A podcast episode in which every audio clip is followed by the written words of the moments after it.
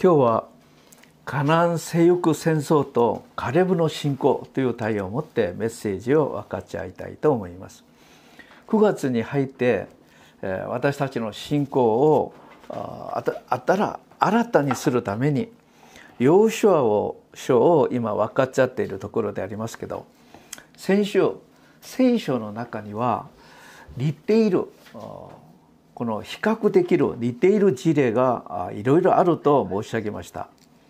出エジプトの時の10項目の災いがあったんですけどそれが最後の時の災いと似ています。またその災いから救われる道は子羊の血を塗ることです。これも似ています。また航海海を渡ることがバブテスマを受けることと似ています。またアレンの生活は今私たちの教会生活と似ています。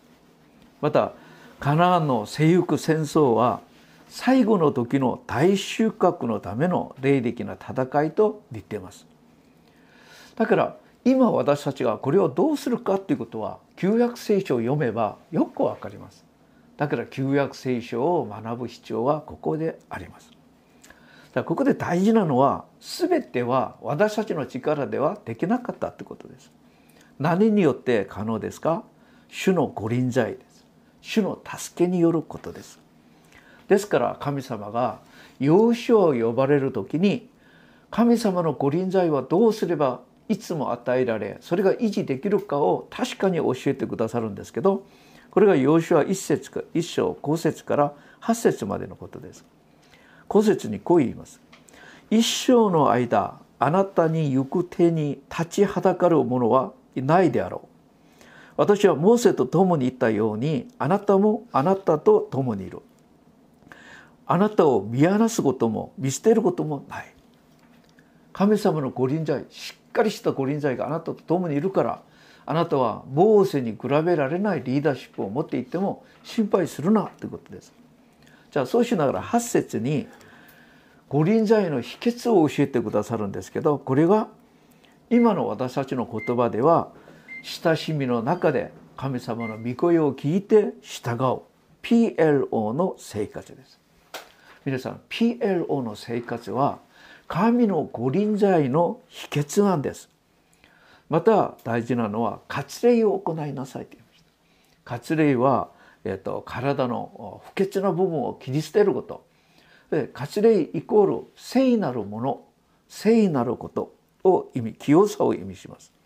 さあこれを行ってそれで戦争のために進み出ていく時に主の軍隊の将軍が現れました神様が現れたってことですこの将軍が何というのかあなたの足から履物を脱げ履物を抜くっていうことはしもべとして従いなさいということです。私たちが神様の御臨在を求めるなら私が主人ではなく私がしもべとして主に従おうとする覚悟をしてついていかなきゃいけない。私が勝手にしながら自分のわがままで主導権を自分が持っていきながら神の御臨在ください。無理です。これはダメです。これは、これはありえないことです。主の御臨在を求めるなら自分がしもべとして主に従おうとする姿勢が大事です。じゃあこのようにイスラエル民が神の御臨在を、えっと、求めて神様に従っていく時ヨルダン川を渡りエリコ城を征服するのに奇跡的に成功しました。もう自分の考えではできない素晴らしいことを彼たちが成し遂げることができました。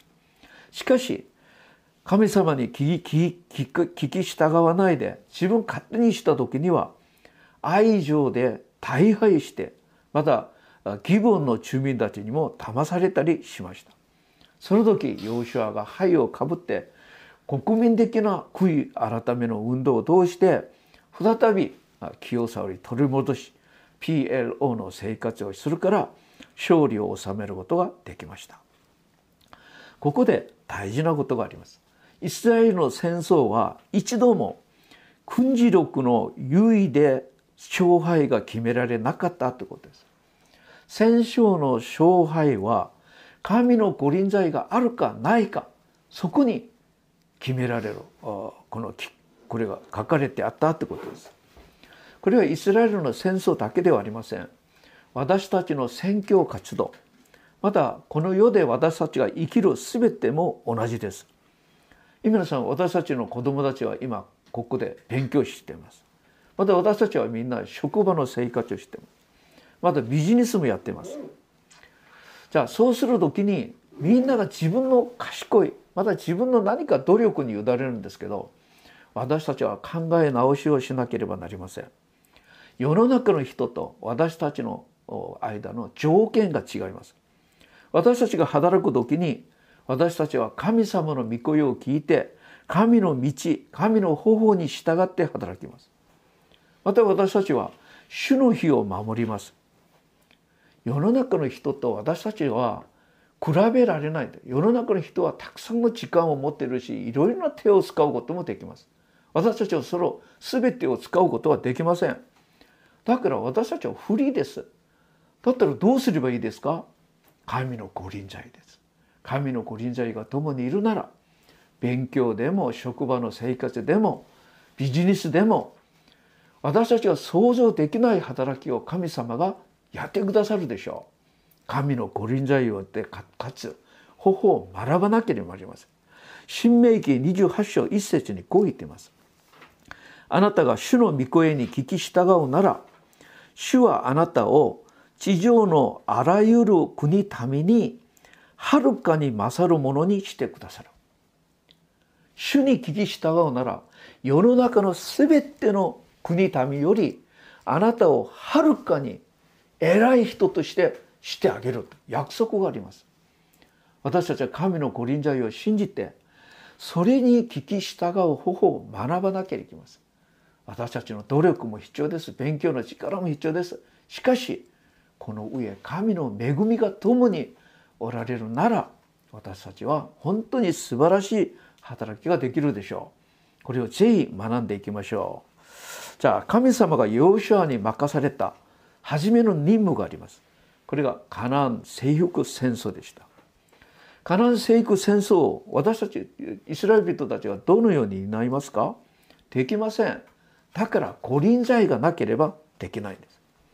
じゃあヨーシュア10章に見てますと、えー、エリコ女王の次に愛情を攻撃して勝ってそれから出ていく時にカナンの南部連合軍南部地域の連合軍がイスラエル人たちを攻撃しました。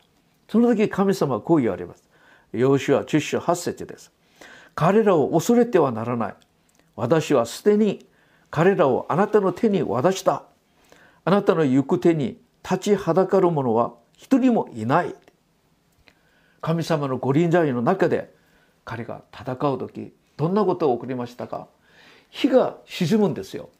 火が沈んだらもう戦いができないからヨーシュアが太天に向かって「太陽よ止まれ月よ止まれ」その日全宇宙が一日止まったという本当にありえないことが本当に起こりました。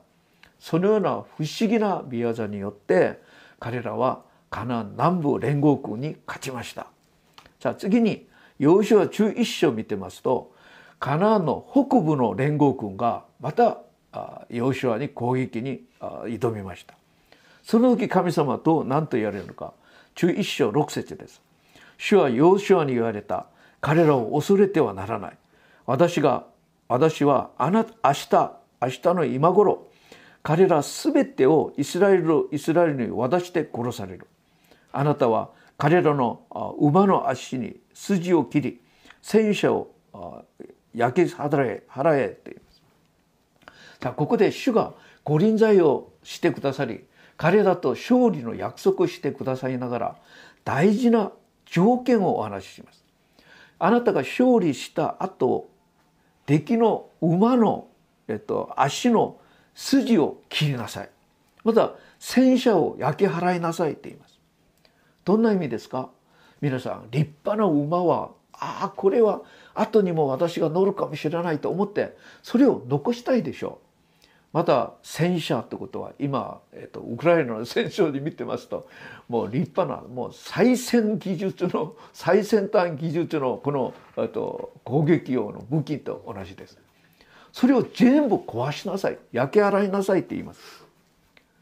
さあ皆さん私たちが戦争に出る前に「はあ神様はこの戦争に勝たせてください」それで謙遜になって主の御声だったら何でも聞き従うようなことをやりますけど勝ったとするならどうなりますか？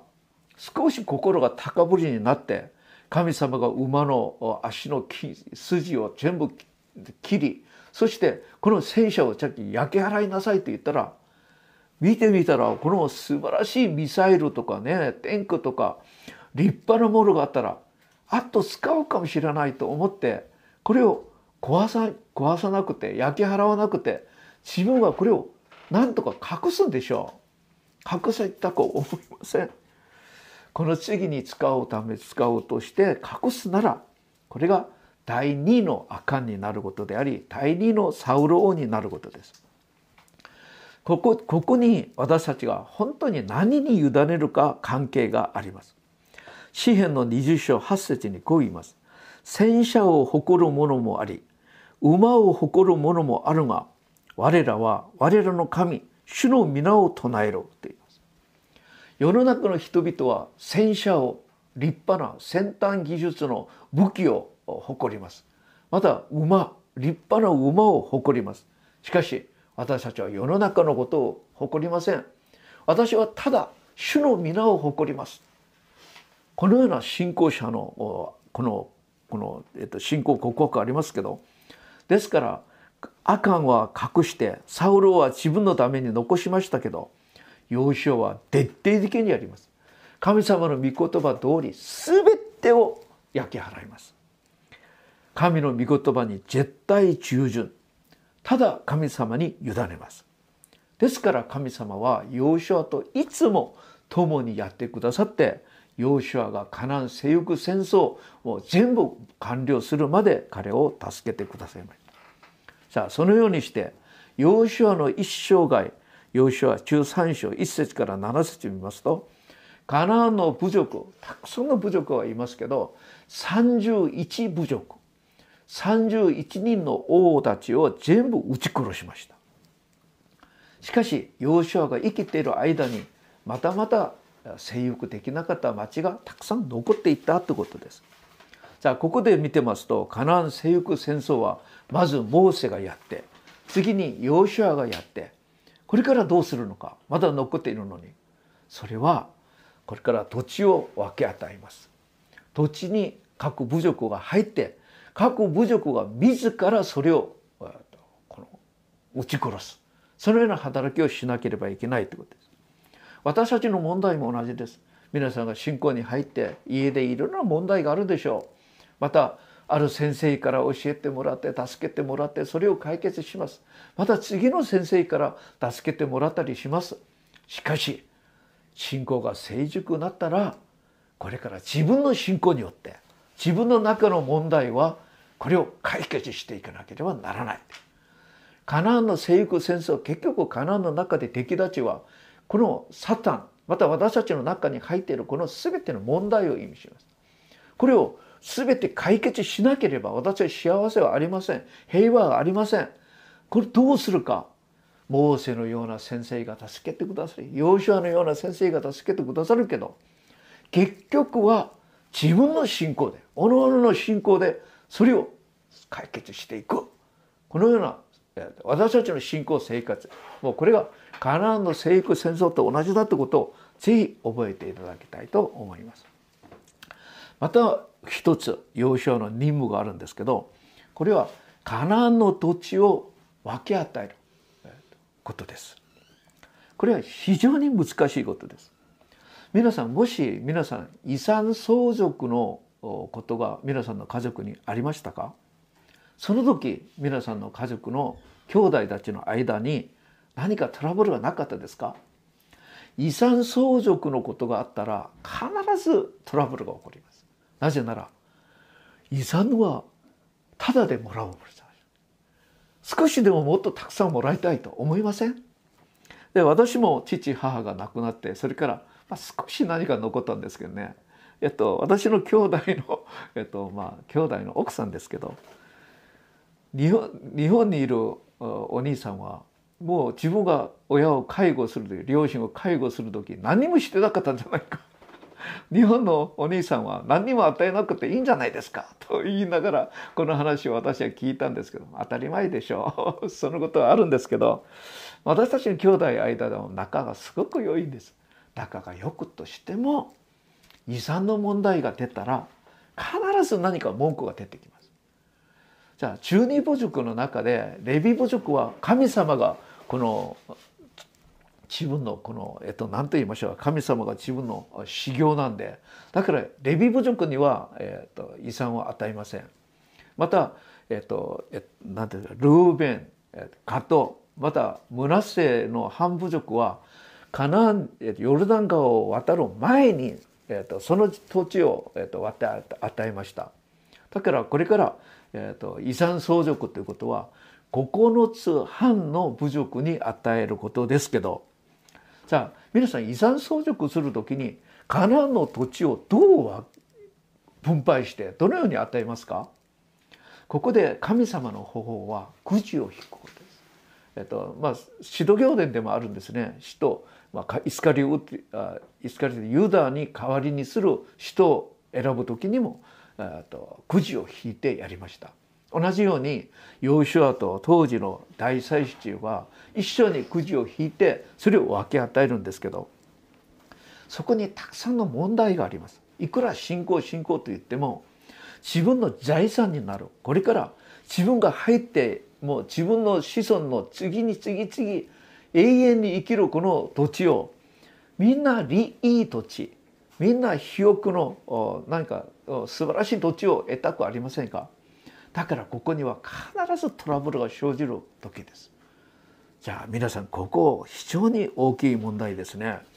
これをうまく解決できなければ今まで出エジプトをしてアリノの訓練を40年もらってそれからヨルダン川を渡ってカナに入って生育戦争を続けてきた。それがそして神の国を建てようとする。それが全部無駄になる可能性があるんじゃありませんか？だからこの土地をどのように分配するかということは非常に大きな問題です。じゃあ問題はこの立派な土地はみんな欲しがるんですけど産地。山の産地はこれをそこで農業もできないでしょ？まだ敵が残ってるんですけど弱い敵は自分が何か入って何とかしますけど強いアナク人のようなこの巨人の群れそのところに土地を、えっと、占領するのはすごく難しいんじゃありませんか？だからみんな自分の利益まあいろいろなことを計算して、まあ、この中で非常に難しいことがあったってことです。ヨーシュアのリーダーシップが危なくなったその時それをどう解決すればいいのかその時現れた人物がいました。その人物がカレップなんです。カレップは事実40年前イスラエルがカデスパニアからカナンの土地をいろいろ探るために12人を選んでそれで40日間ずっと調べてみたでしょう。それで帰ってきて不信仰的な報告した10人以外にヨーシュアとカレプ2人は信仰の告白報告をして神様から非常に喜ばれたことがありました。この後新明記と民数記に書かれた記事を見てますとカレプのことを大きく褒めるんですよ。ヨーシュアと、え、カレプが出たらカレプを先に呼んで次にヨーシュアが出てくるほど当時カレプの働きを神様はすごく評価されたんです。ところがこの後どうなりましたか？モーセが死んだ後、えーと、後継者はヨーシュアになりました。それから45年間カレプの名前は聖書に現れません。ヨーシュアだけ立派なリーダーとして立ててくれ。カレプは名前も出てこないんです。私がカレプだったらどう思いますか？牧師がいろいろいるんですけど、ある牧師は使ってくれる。私は名前さえも読んでくれない。神様私を忘れたかな。昔私がもっと立派に信仰的に働いたのにだったら45年間ずっと神様を待ってたのに自分の名前を読んでくれない。そうしたら皆さん何どうしたいんですか？ヨシュアだけを使ってくださる。私を使ってくださらない。不満を抱いてそれからヨシュアが何か指示をするなら私だったらそうしないよ。なんとかなんとか後ろから文句をしながら何かヨシュアの働きリーダーシップを妨げることはあるはずなんですけどカレプは一切こんなことしてなかった。代わりに共同体が危なくなった時彼が現れて何というのか。ヨシュアに謙遜に頼むんですよ。じゃあそれがヨシュア書今日読んでください。14章の中2節から中3節。あの産地産地ですよ。平地じゃありません。その産地そこにはアナク人が住んでいる。またこれはもう城壁がすごく強く。これは大きな城がある。その産地を私に任せてください。私が上に行って彼その人と戦って征服戦争を行いますと言います。皆さん共同体。今カナンの征服戦争がそこで止まったんですよ。アナクチンと戦う人がいないから。また産地の兄弟の要塞が立派に出ていたからそれを壊すそれを攻撃して勝ち抜く人がいなかったからです。だから征服戦争がそこで止まっていてイスラエル人たちがもう出地エジプトしてからアロノでヨルダン川を渡って今まで征服死んだ戦争をしたことが、まあ、無駄になるそのところヨーシアのリーダーシップが今試されるそのところに危ない時期にカレプが現れたんです。そして彼が85歳なのに彼が頼みます。その産地を私にください。任せてください。私がやりますから。私だったら今、えー、今悔い改めますけど今68歳まあ今年が少し一年一年が違うんですよ。今もうめまいがありなんとかね体が弱くなっていることが透けて見える。だから私は息子にいつも言う私が死んだらあなたはこう言いなさい。パパこんなこと言わないでって言うんですけどいつも私が弱弱くなって私が死んだら私が死んだらという言葉が口癖みたいになっちゃった。少し弱くなってもああ天国に行く時が近づいたかなと思いながらなんとか片付けようとする時じゃありませんか。68歳ですよ。しかし彼ポは今85歳なんです。彼が言っていることを私が隅々まで悔い改めなきゃいけない。私は生活に問題ありません。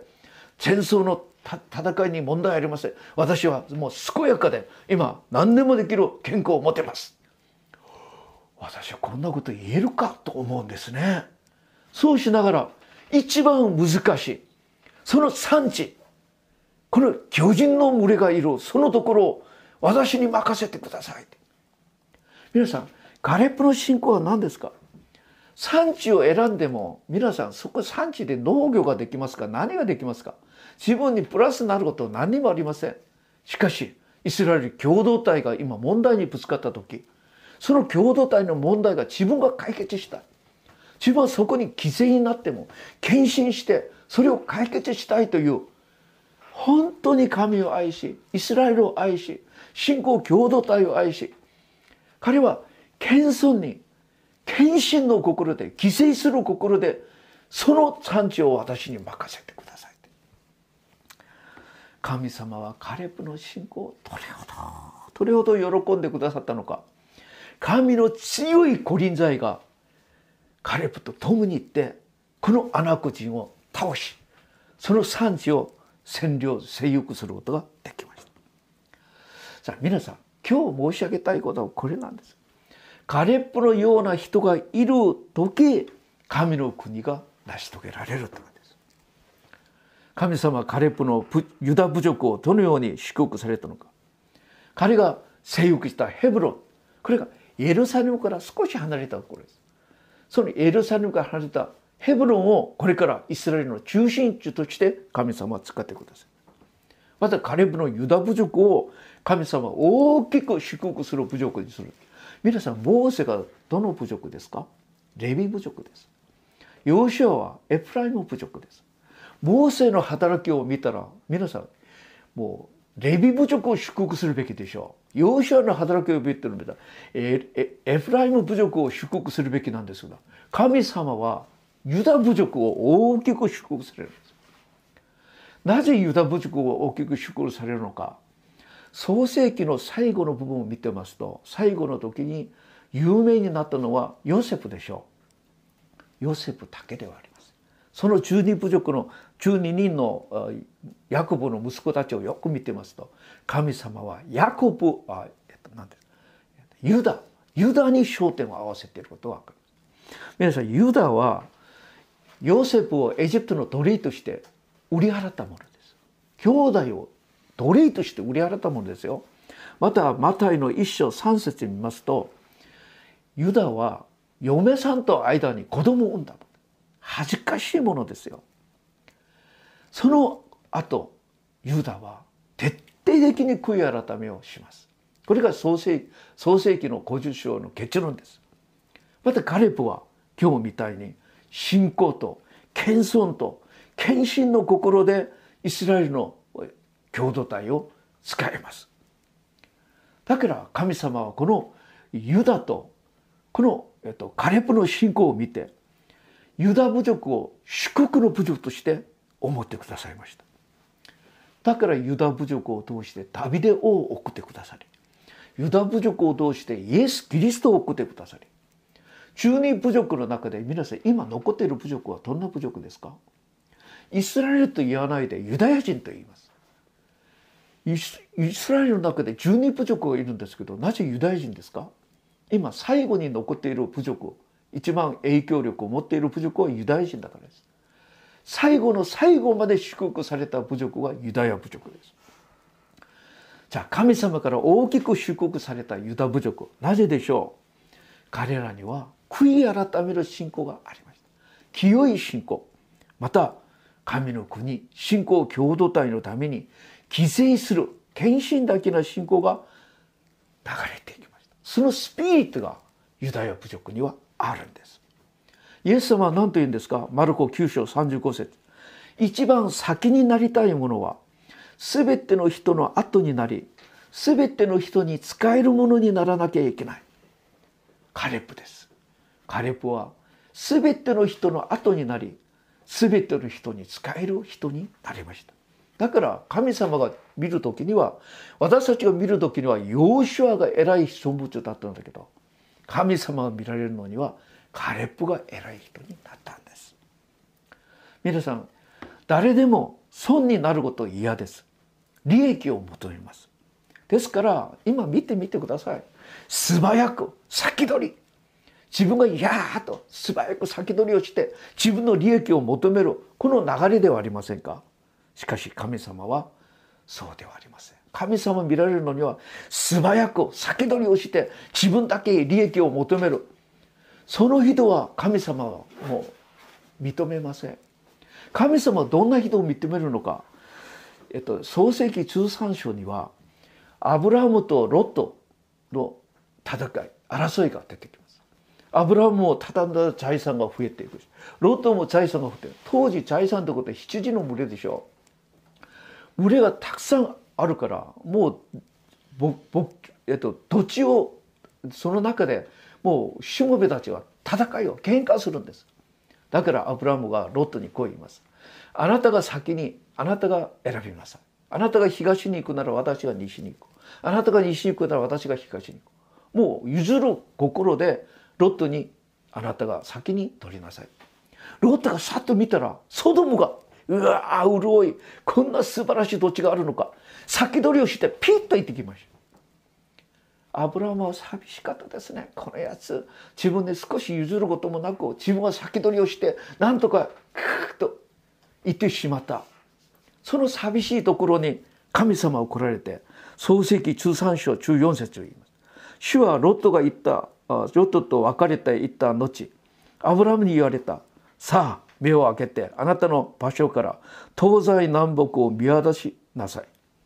見える限りの土地を全て私は永久にあなたとあなたの子孫に与える。皆さんこれが大事です信仰共同体のために兄弟姉妹のために譲って犠牲をするなら犠牲した分誰がくださるんですか？神様が取りまとめて与えてくださるんです。これが大事なんです。信仰は心です。信仰の心心を美しく使うことなんです。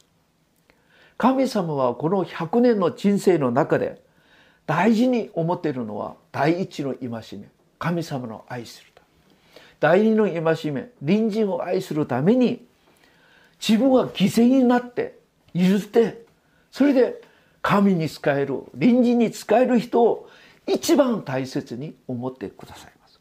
その人に永遠な神の国永遠の祝福を与えてくださいそれだけではありません。この世の中で譲ってあげた犠牲してあげた分この子孫たちに思い存分祝福してくださいます。神様はもう頭を使いながら先取りをして何とか自分の利益を求める。これは世の中にはこの人が偉い人素晴らしい人と言うかもしれないけど神様は第一の戒め第二の戒めのために自分が犠牲になってそして譲ってあげた人を大きく用いてくださいます。皆さん私たちが神様の共同体また主の教会のためにそれを大切に思って神を愛する第一の戒め隣人を愛する第二の戒めのために私たちが犠牲献身損になることを自分がね私たちがやるなら神様はそれをもう比べられないほどの大きな祝福を持って与えてくださる。世の中の人々はなんとか株もう土地最近は YouTuber とかね YouTube をやりながらでももうこれをえっと何と言いますかねこの回えっと調べるこの回数が高くなればもう YouTube からお金が出るんですね。それでなんとかなんとかやろうとして人間がやってはいけないことをたくさんやっているこの世界の中誰が先取って誰が先に何かやって何か利益を求めるかそれで今目が暗くなっているこの世界の中で誰が主のために誰が隣人のために犠牲を払いながら献身する人がいるなら神様がその人を一番大きなものとして神様が全てを取り上げてくださるってこと。私たちはそれを見ていかなければなりません。この世の中皆さん100年です。人生100年の間に。私たちがやるべきことは第一の戒め神を愛する。隣人を愛する。第二の隣人を愛するために犠牲を持って献身の心を持って人々に仕える神様に仕える教会に仕えるなら神様は必ずこの子孫たちに大きな報いと祝福を与えてくださる。これを信じていきましょう。今日カレブの信仰はこれなんです。自分を犠牲しながらその産地を私にください。私が向こうに行って私が犠牲を払ってイスラエル共同体を生かしたいです。神の御業を成し遂げたいです。私にこれを任せてください。神様は必ず成し遂げる力をくださるはずです。五輪財の力を信じて進み出てこれを完全に全うする。そしてカナン征服戦争がそれで収まった。いや私もこの世の中で私たち人生を通して最後の時の神の御業を立派に行う私たちになりましょう。その人その教会神様を大きく祝福してくださるでしょう。アメン。アメン。お祈りいたします。主よ今度ヨシュア書を通して神の御臨在がどれほど大事なのか学びました。いつも主を喜ばせる生活を通して。いつも主が共におられる御臨在を維持して。この世の中で勝利する生活をするように導いてください。またカレブの信仰を学びました。謙遜に信仰を共同体に使え。また犠牲を払う心で。神を喜ばせ。兄弟姉妹のために生きるこのカレブの信仰。それを通して神の身旨を成し遂げる私たちにならせてください。私たちの教会そこに目を向けてそこにもっと力を入れる教会にならせてください。イエス様に皆を通してお祈りいたします。アーメン。